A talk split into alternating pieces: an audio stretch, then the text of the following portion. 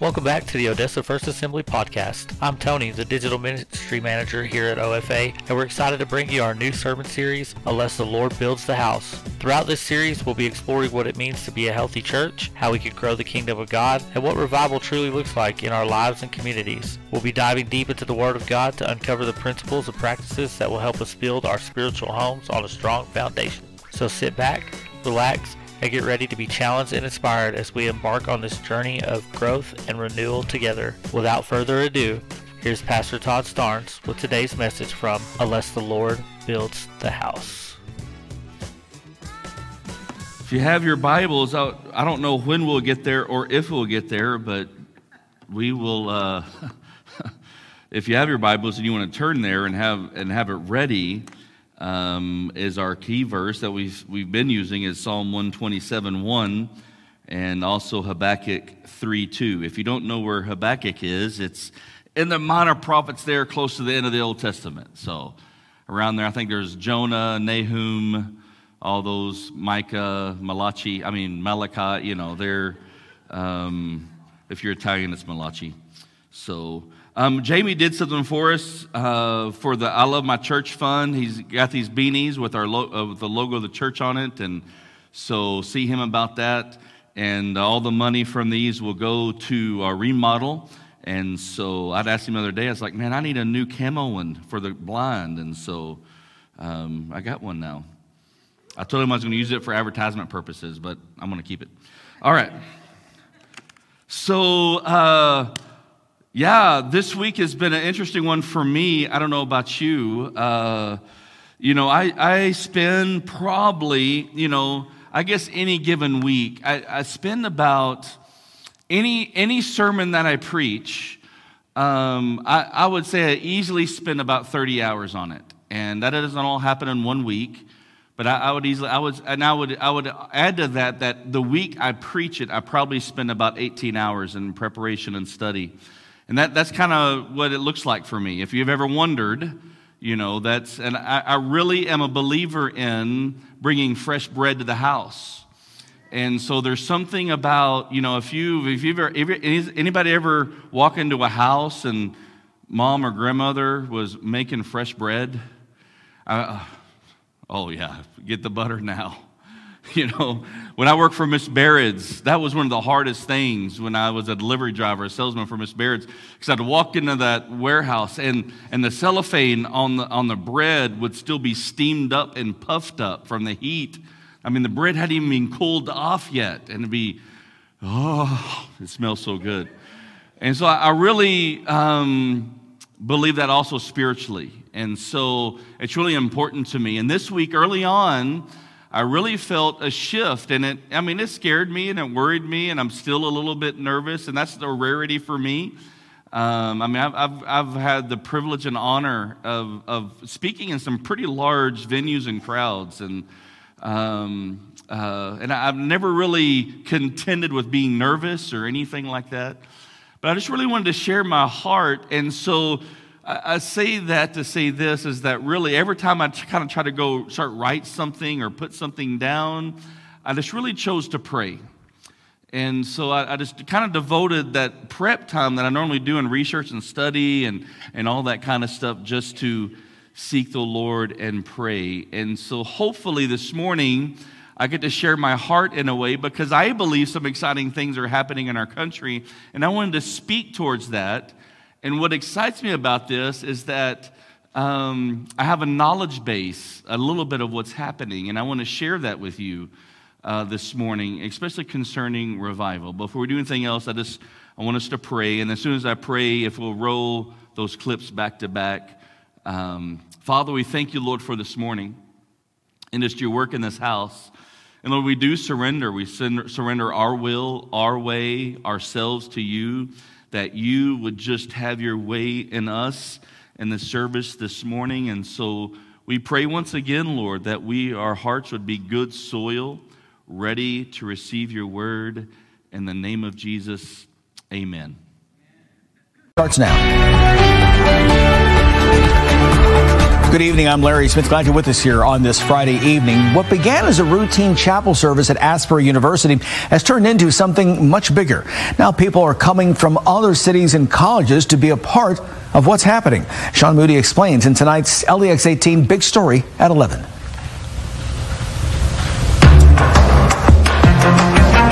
On a Friday night at Asbury University, a chapel service doesn't really seem all that unusual. For the people here tonight, though, this is something different. There's just like not even words to describe it. Because it's not really a Friday service at all. We've been here 56 hours.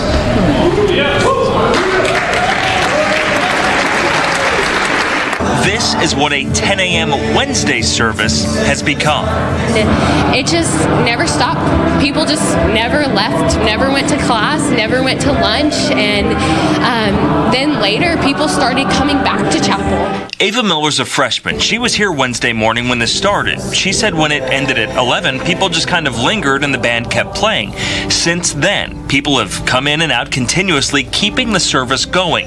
Administrators have brought in food and water for people. Miller says it's spread beyond Asbury's campus. Last night we had people from Transylvania, we had people here from Asbury, of course, like UK. We had in the middle of the night a bus from Mount Vernon Nazarene College come down with just a bus of like a van of students that just came. Um, Ohio Christian University, there's a revival that's like breaking out there. Administrators here say this kind of thing has happened a few times over the years. In February 1970, there was one that went on for 144 hours. However long it goes this time, they hope it leaves an impact. And so our prayer is, is that God would be honored and that students' lives would be changed, but all of our lives would be changed. In Wilmore, Sean Moody, LEX 18 News.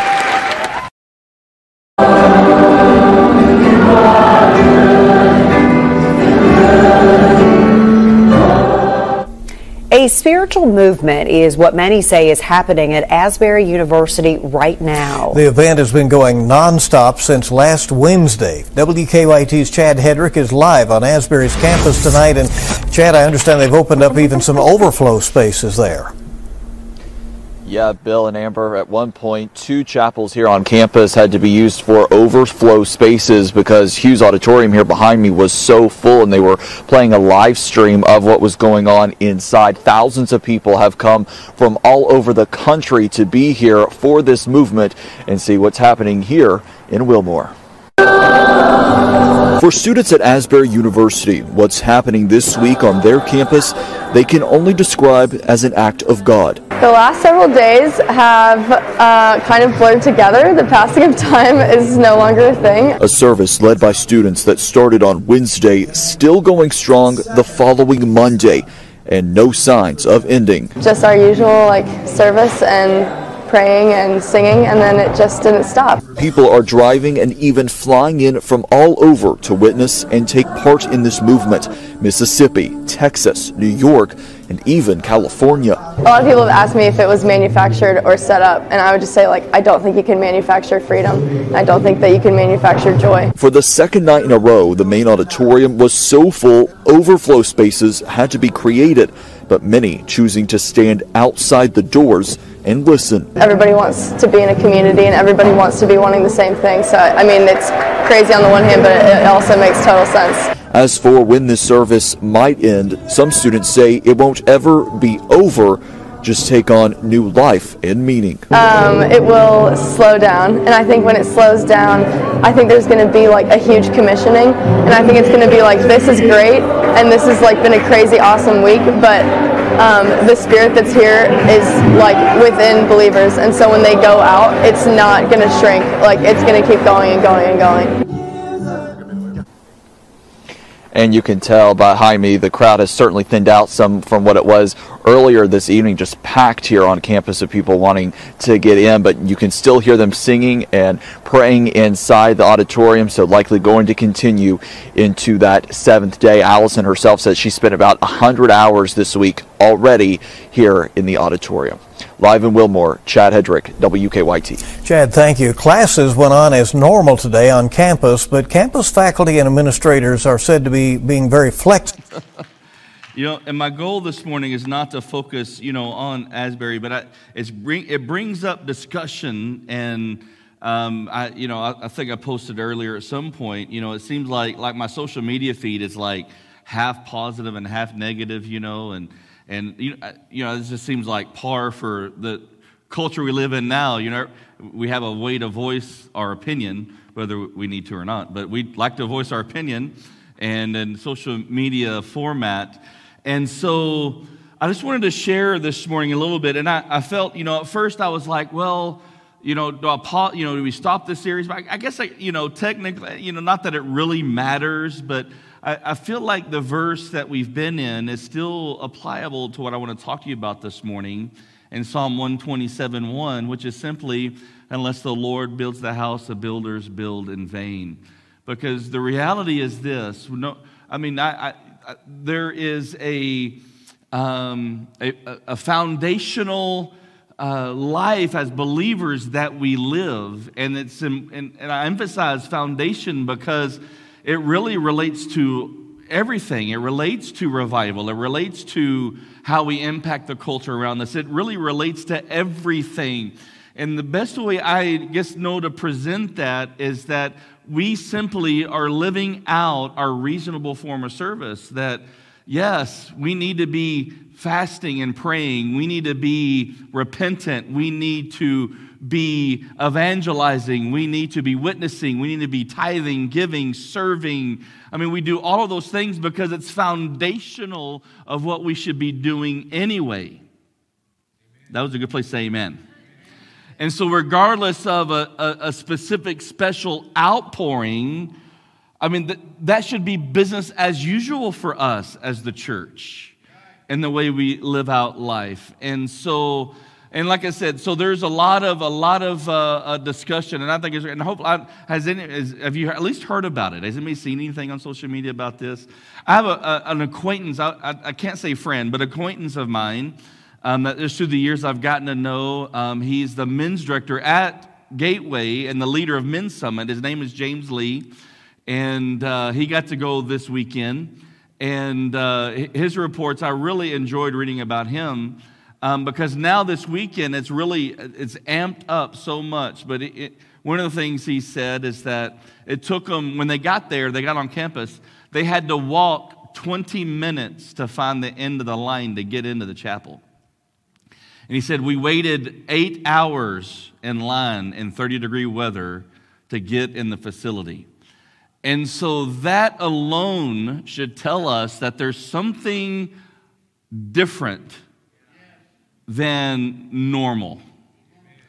And so I, I, you know, I tried to write some notes. I want, you know, because I didn't want to just chase rabbit trails, but um, you know, the, the, the reality is this, is that a lot of people ask the question, I mean, what is revival? All healthy questions. What is revival? I mean, what does revival look like? How do you get revival in this context? Um, and why are people flocking there? And that seems to be like the biggest criticism, I think, is like, we should be having this ourselves where we are. Why do you have to go and find it? And I, I think it's a valid question, and I don't think it's like necessarily a negative question, but here's what I do know is that we work really hard, do all that we can to get every kid we can to camp. And why do we do that? Because they experience God in a way that they don't normally experience God. Are you following me? And so that, that's one that's one way to look at that. And so, you know, scripture tells us, Psalm 63 8, this is the verse, matter of fact, that we have named um, Chase after. This is we, his, his name Chase comes from this verse out of the King James. I don't know it's, I, I, it's been a long time since I like shared a verse out of the King James, but his name comes from the King James um, version of this verse, Psalm 63 8, and it says, My soul followeth hard after thee. And that's kind of kind of what it comes down to. Another favorite verse of mine is Psalm um, 84 2, and it talks about that my heart and my flesh sing for joy. This, there should be some kind of stirring and hunger in us for more of God. Regardless of a news story about a revival, which I'm just so you know, I'm all for. And I know this week I was really, I was really trying to make plans that uh, I really regret I didn't go this last week. And so I was kind of making plans to go spring break. I don't know their plans for this at on the college there. I do know Wednesday they're talking about some shifts and change the way they're going to do some things, but I know that if there's any kind of special service during spring break, I'm going. You're, you're welcome to go with me if you want to go, but I'm going. And, and you'll understand more why in just a moment. And so, kind of really, I guess, more what I want to talk about is why do people go? Why are they flocking to something like this? How do we get it and what it is? So maybe I can give some. Is this okay that we're going this direction? I, if there was a time I'm shooting from the hip, it's right now, just so you know. And so um, I, and, and, the way that I want to do that is I kind of want to share my own story a little bit. I had some different Facebook posts from people I wanted to share, but um, you can look those up yourself. And I, I don't want to really take the time to get deep in that. But there was one, a few things that one guy said that really stuck out to me. Um, his name is, uh, I have it here. Hold on a second. His name is Madison Pierce is his name. But he had some thoughts that really leapt out at me, and here's a couple of them. He said, uh, This was his experience being there on the campus a tangible sense of peace for a generation with unprecedented anxiety. I thought that was a great description of what's happening there. A tangible sense of peace for a generation with unprecedented anxiety. A restorative, a restorative sense of belonging for a generation amidst an epidemic of loneliness. An authentic hope for a generation marked by depression. And the reason why those things stick out to me because I think it accurately describes the younger generation that surrounds us. And here's what something I believe when there's an outpouring and a revival is that God does what's needed in the generation and what they need when it's needed. Did you follow me? And so, if you go through, if you're a student of revival, if you go through the Great Awakenings, if you go through Azusa Street, if I mean, I mean, the Jesus movement, and if you go from now all the way through history, what you find is every major revival that has happened that garnered any kind of attention, it always started with young people. You know, when I was a youth pastor, I loved preaching that because I, then I was one of them. I'm not so much, I know to some of you, I, you know, at 50, I'm, you know, may still be like a teenager, but I, I don't feel like a teenager anymore, just so you, you, know, you know what I mean? And, and so, I, but I still say that knowing that any major thing that has ever happened and, and what's happened in Asbury is key, has kept with that. Are you with, are you, are you following me? Okay. So here's what I want to do I want to talk to you just from my heart of my own testimony. Can I do that?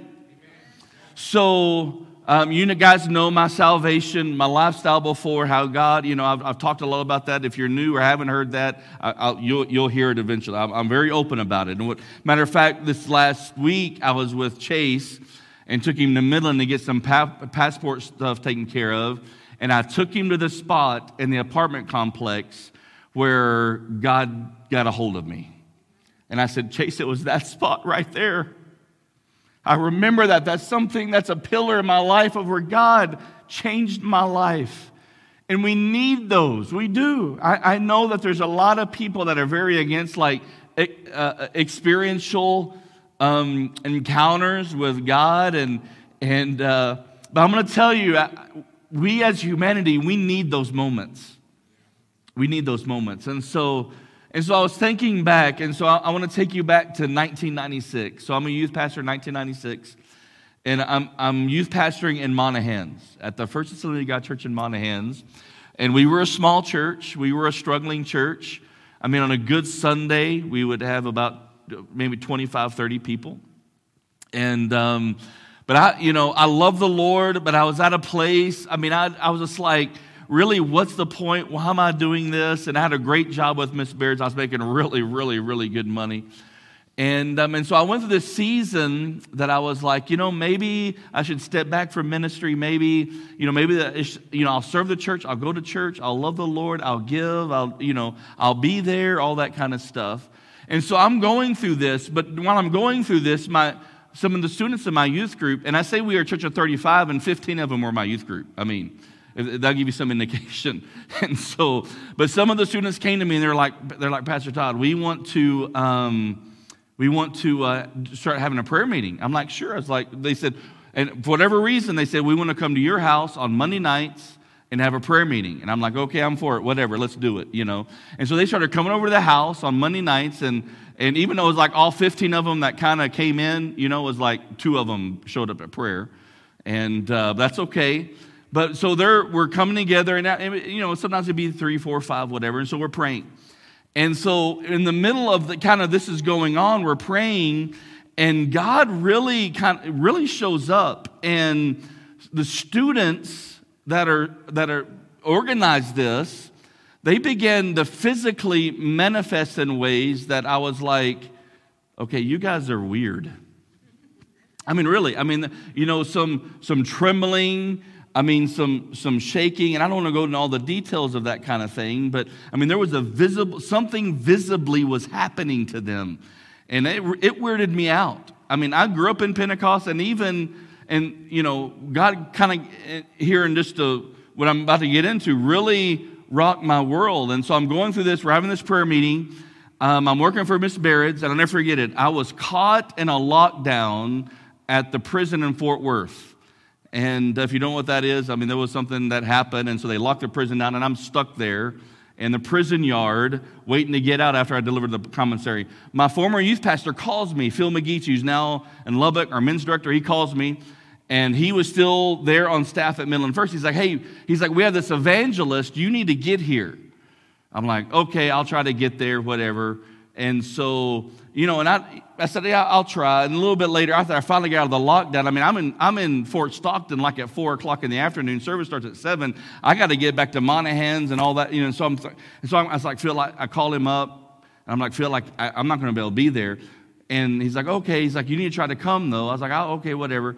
And so I get home and I, I jump in the shower. And I mean, we're talking, this is now like 5.30. I'm in Monahan. Service is in Midland. And I mean, the Holy Spirit will not let me go. I mean, He's got a hold of me. And I, I mean, finally, I mean, I was like, you know, there, and I, I was like, fine, God, I'll go. You know, I mean, it's kind of the attitude I had. It's like, I'll go, leave me alone, you know. And so I drive over to Midland and I go to the service. And I walk in, and I walk late, and I walk in right when the evangelist is taking the platform. And I walk into the back of the doors of the church, and as soon as I walk in the doors, the speaker is right here, and he looks, he says, Hey, you that just came in, come up here and sit down. And I, you know, he didn't know me very well. And I mean, I was like, uh, Don't think so. He's like, Get down here. He's like, You know, if you don't get, I'm going to get somebody to help you to get down here. And I was like, Okay, fine. Now we're in a spectacle, you know. And so I did. I front row, sat down right here. And so he steps out the platform and he begins to preach a sermon based on 1 Corinthians 2 9. For eyes not seen, ears not heard, nor is in the heart of men the things that God has prepared for those who love him. He preached that entire sermon in a sanctuary that probably had 150 people in it, standing right in front of me. He never moved. He didn't pace the platform. He didn't pace the front of the church. And if you've ever been to Midland First, it's a, it's a, it's a sanctuary of size. And he stands right in front of me and preaches the entire sermon. And I'm like, this guy, I mean, I'm thinking all kinds of things. This guy's crazy. He's a weirdo. Who does he think he is? You know, just my mind's going nuts, you know. And so then he gives the altar call. And then he says this, and I, I need to hurry this along a little bit, but he says, um, uh, Is it already that late? I'm just going to go as long as I need to. So if you need to go, I understand. Um, And so he so he gives the altar call, and people respond. And I'm like, why are people responding? He was standing right in front of me the whole time. But people respond, and then he's, he does this number. He's like, there's somebody that hadn't responded that's supposed to. He's still standing right in front of me. And I'm like, I'm, I'm not, I mean, I'm, I'm like, I, I grab, I'm like, I'm not going. And he's, he's there's, there's somebody that, I mean, he's looking right at me while he says, he's like, there's somebody that's supposed to be up here that's not up here yet. And it, I mean, if you know me well by now, I mean, this is, I mean, my personality, I'm like, you think you're going to make it, uh you know. And so what I did, finally I responded, I go up. And so, I mean, and, and that was the first moment of all my years of Pentecost that somebody read my mail exactly where I was. Let me tell you what he said. He said, You're debating about leaving ministry. He said, You have a good job at Miss. This guy doesn't know me. He says, You have a good job at Miss Baird's. And you think you can still serve God and, God and give your tithe and serve the church where they need you. But that's not what God has prepared for you. He said, I preached this sermon because you have no idea. Your eye has not seen, ears not heard. You hadn't even dreamt of what God's got prepared for you. And then I'm thinking, he knows all the bad thoughts I just thought about him. I mean, it's exactly what I thought. and then I'm like, no more bad thoughts, no more bad thoughts, no more bad thoughts. I, I mean, I'm, I'm, being truthful. And so, I mean, in those waves of the Holy Spirit started as coming. And um, even at that moment, I was so resistant. And I mean, I just felt like I was getting weak kneed. And, and his hand was on me, but and I thought to myself, I thought, he's going to push me down. I had never experienced what it was to be slain in the Spirit or to go out on the power or anything like that. And, and so I'm standing there and, and, uh, and, you know, and his hand's on me. And I, so I think to myself, this guy's going to push me down and make me think it's God. And I open my eyes and he looks at me and he takes his hand off and he takes a step back. And the next thing I know, I'm going to have a meeting with the Lord. I didn't know I had gone out and fell out. But that's what happened. And I heard the voice of the Lord. He spoke to me and he said, I revealed all that to him. He's speaking truth to you. And so I have this God moment that I'll never forget. So I get up. You know, from that moment, I realized I went out, you know, and I'm sitting on the front row. And I'm sitting there, and, and he asked something he asked very specifically was no music. And so I'm sitting there, and, uh, and, and well, actually, the pastor's wife came up to the platform, go over, and, and I thought to myself, I thought, he asked specifically for no one to do anything, and especially there be no music. And he's sitting right here, I'm sitting there, and he leaps up from those steps and said, You're exactly right. That's exactly what I said. I'm like, This guy is not stopping. I mean, it was the creepiest the most holy thing I'd ever experienced. And he said, Hey, come here. And so there was this couple praying. He said, I want to show you something. And then he comes over and we start praying for this couple. So I'm going to speed this up a little bit. And so we start praying for this couple. And he keeps telling me, You give them God. I was like, I don't even understand what that means, man. He's like, You give them God. And, I, so I, you know, I go to pray for them. And, and they start getting weak kneed and, and swaying. And it, I'm like, whoa, no, no, no, no, no, no. And I, I mean, I literally back up like this. He's like, no, you need to pray for them. And so I stepped forward and I prayed for them. And man, they go under the power of God. It's so beautiful. And we're standing there. And I know that nobody else saw it, but in my mind's eye, and, and what I only describe was in the spirit, I saw a cloud form over the top of them. And he looks at me and he says, You see it, don't you? I said, Yeah, I do see that and this cloud lifts, and, it, it, and we're on this side of the church, and it lifts, and I, we, I follow it, and it, then it goes and it, it, it, it, it goes around someone else. And he looks at me and says, What do you think we should do? I said, Well, I guess we go pray for that guy. And he said, Yes, let's go. And something happened in that moment that changed my life forever. And so I come home trying to process, and a lot more happened. And so I come, I go back to Monahans. We're having our prayer meeting, and I'm still battling this discouragement, but I just had this spiritual encounter that just turned my world upside down. During this time, my pastor that I work for went to Houston on vacation. And then he comes back, and it's late Saturday, and he says, Hey, he's like, come over to the house. I got something I want to show you. And I'm like, Okay. And so I go over to his house, and he has these VHS tapes. Might, is there a few in the house that remember those? He has VHS tapes of an outpouring that was happening in Pensacola, Florida, at Brownsville Assembly of God. And so he, he, he's like, You got to see this. One of them was testimonies of people being baptized, one of them was a specific testimony of two girls that God had changed their life. And uh, I can't say that I really felt anything or anything really spoke to me, anything like that. I can't say I felt anything. But he said this. He's like, I think we're, I'm going to show this Sunday morning. I'm like, sure, let's do it. Go ahead, you know. And um, so that's what we did. So the next Sunday morning, we, we show those videotapes. And without any call, without any prompting, without any without a preacher, without one of us saying anything, one of my students, who I will say was one of the most sinful natured, controlled people that I had ever met in my life, trying to be her youth pastor, she gets up and I mean, I mean, doesn't run. I mean, you know, I mean, like, I mean, breakneck run to the altar is on this side of the church, and she comes and just plops down, and and so I'm like, well, I'm going to do the youth pastor thing. I'm going to go pray for her. And so I'm praying for her, you know, just kneeling there, really oblivious to anything going on, and, and, and invest a great deal of time praying with her. And then I stand up, and the entire, and, and granted, it, I mean, it's like 30, 35 of us, but every person in the church was either on their face.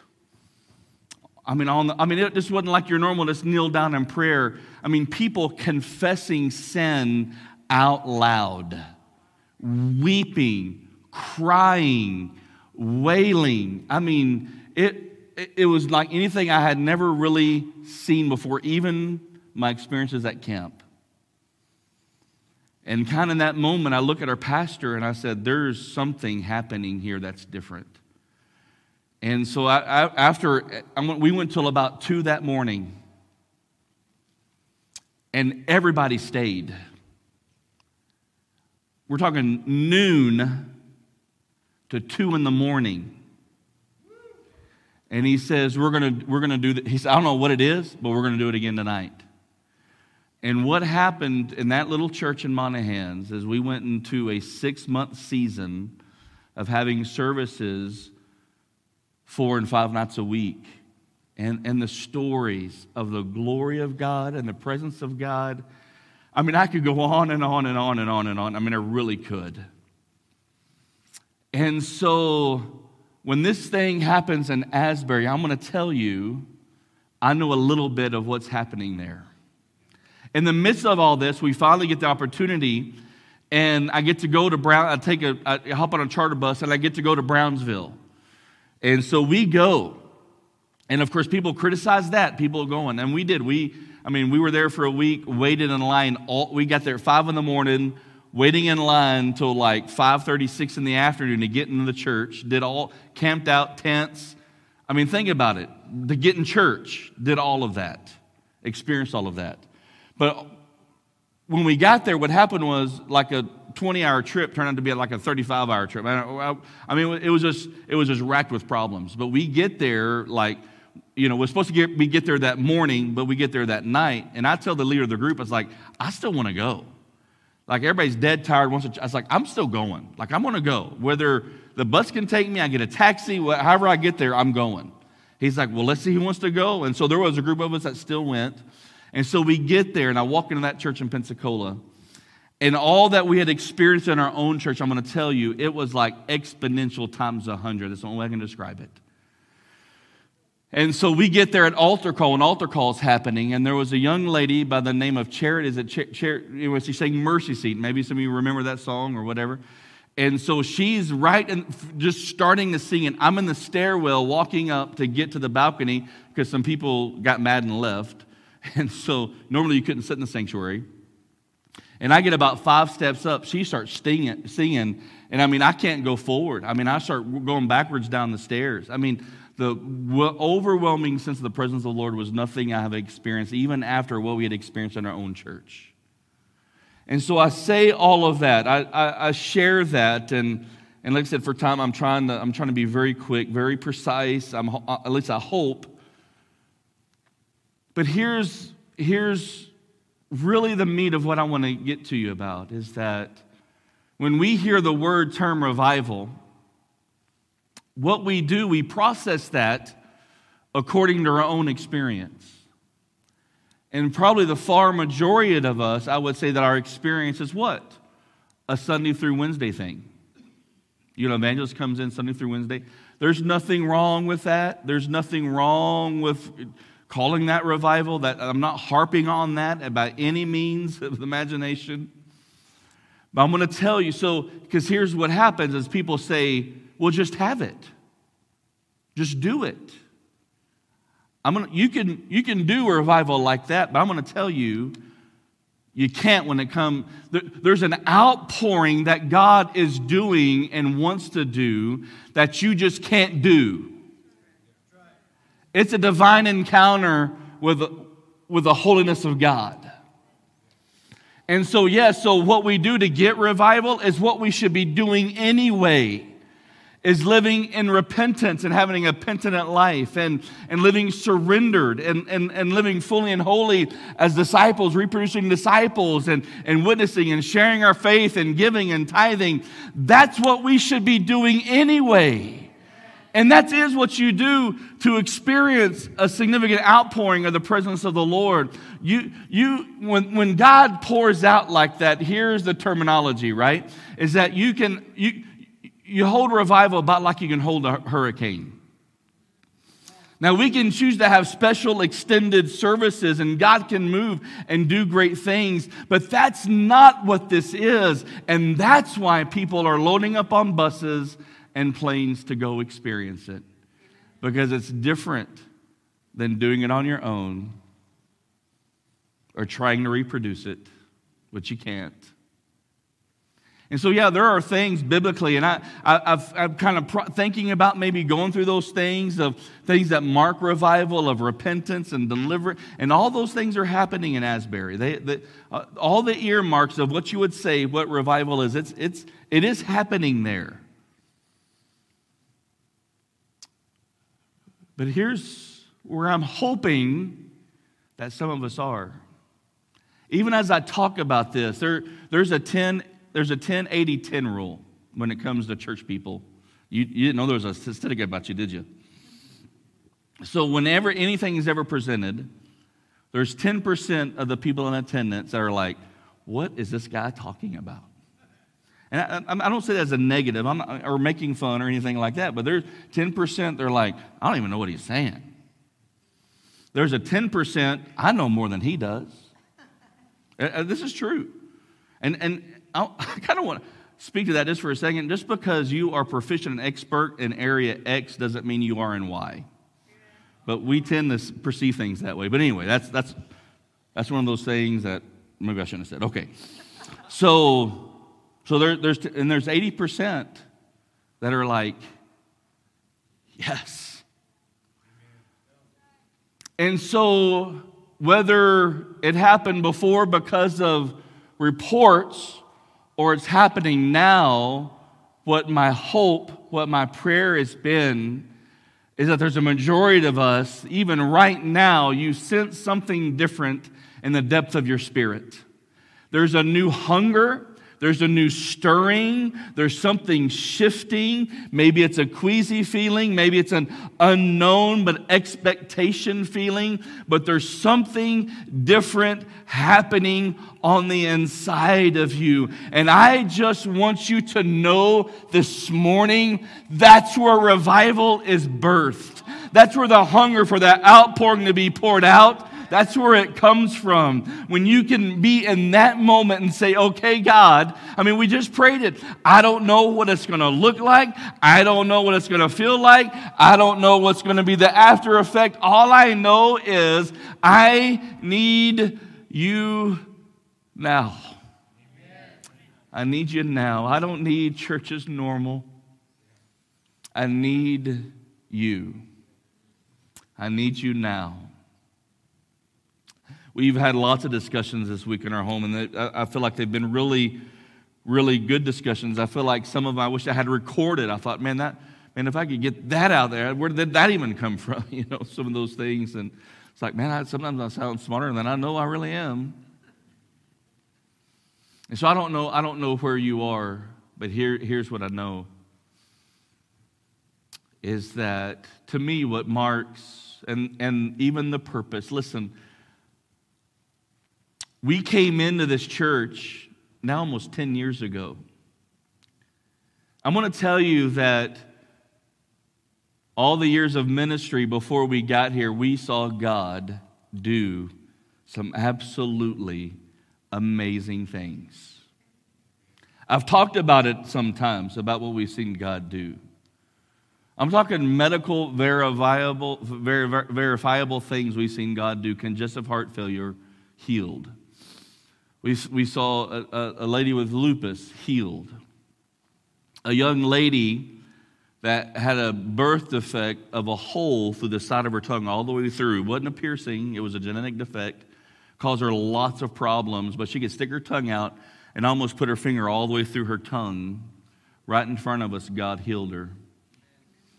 We've seen, uh, we were on a missions trip, and, and uh, uh, the, the pastor's mother had a, had a, um, such invasive, massive gallbladder uh, tumors, her, her body was deformed because of it. Saw God shrink it and completely heal her. We've seen people, I'm gonna, during the, the time in Monahans when God poured out like that, I'm to tell you, we saw, I mean, just some crazy, I mean, things happen that I was always very critical of. Was always very critical of the whole laughing thing. I mean, that was kind of time frame. There was some national evangelists going around, and I mean, it seemed really, contri- I mean, just fake and just manipulated. And, and I mean, you may not remember that or even uh, knew about that, but it, it was like this laughing thing going on. And to me, it was just a mockery. And, and maybe it was or wasn't, but I learned, he's like, you know what, if it is or not, whatever, God will take care of all that. He's big enough to do it. But I know what we experienced a young lady, a pastor's daughter, coming forward for prayer, and where God was moving so mightily, and about six, six or seven of her friends to come pray with her. And she comes forward and she just opens up and says, I've, I've really, I'm just, I just don't think about suicide. I've got a plan. I've got a plan. I'm going to carry this out. But I thought I'd give God one more chance. And so I pray for her. And man, she buckles on the power of God, just collapses. And she's laying there. And, and after a moment of just what you could tell was grieving and, and just pain coming out from her and in the form of, of crying and weeping, she starts laughing. But it wasn't a fake laugh, it wasn't a forced laugh. It was like a deep down belly thing. And, and so she's laughing, and her sister's right next to her. And kind of looks at her like really surprised. I mean, I did too, because something's happening I didn't believe could happen. And uh, she's looking at her, and, and she goes to pray for her and touch her. And she touches her, and she goes out on the power of God.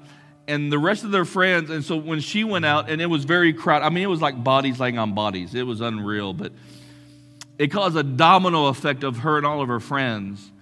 And it's like, you know, just by accident, that hand would go over and it was a bam, bam, bam, bam, bam, bam, bam. And they all go out of the power and they're all laughing. And I think only God could do that. That's the medicine of the Holy Spirit.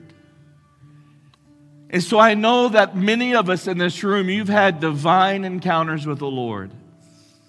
Whether it be at camp, whether it was in the other building when it was a sanctuary right over here, you, you have moments, you have moments you can recall of where you knew that it was extraordinary as something that God was doing. I celebrate those moments. But if I so may say, that's not the outpouring that we're talking about.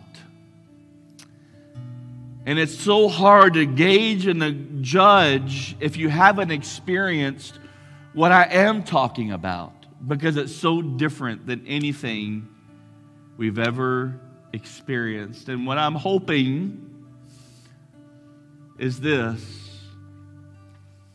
regardless of something. I was thinking last night, what if God did do it here? Like, I really have never thought about it like this. And I, I was up here last night, I was kneeling right here and I was praying, and I thought, I wonder how much toilet paper we'd have to buy. I, I, I start, I, I, did. I was like, okay, God, if something were even to happen tomorrow, what, what about nursery? What about worship team? I mean, I just started processing and, and, and thinking along that line. And listen, I, I don't want to, I don't want to manipulate anything into happening. Did all this make sense this morning? All I'm asking is that we be open. All I'm asking that we be open. Because if God were to do an outpouring like that here, it probably wouldn't look like Asbury. It wouldn't look like Pensacola. It wouldn't look like Toronto. It wouldn't look like Kansas City. It wouldn't look like Baton Rouge or, or you know, through history where it, you know, where, or, or, or Azusa Street for that matter. But I know this with history as our teacher. If I was alive during the early 1900s and I heard about Azusa Street, I horse and carriage, train or bus, I would have gotten to that mission. I would have gotten there. And so, people that are flocking to Kentucky, Wilmore, to experience this, I would say I envy them more than I judge them. I want to ask you to stand this morning. Thanks for tuning in to the Odessa First Assembly podcast. If you've enjoyed today's message, be sure to subscribe to our podcast on your favorite platform so you never miss an episode. You can also follow us on social media for updates and inspirational content throughout the week. Find us on Facebook, Instagram, TikTok, and YouTube at Odessa First AG. And if you're in the area, we'd love to have you join us in person for our Sunday morning services at 10:30 a.m. You can also catch our live stream on Facebook, YouTube, and Church Online. Thanks again for listening. We'll see you next time on the Odessa First Assembly podcast.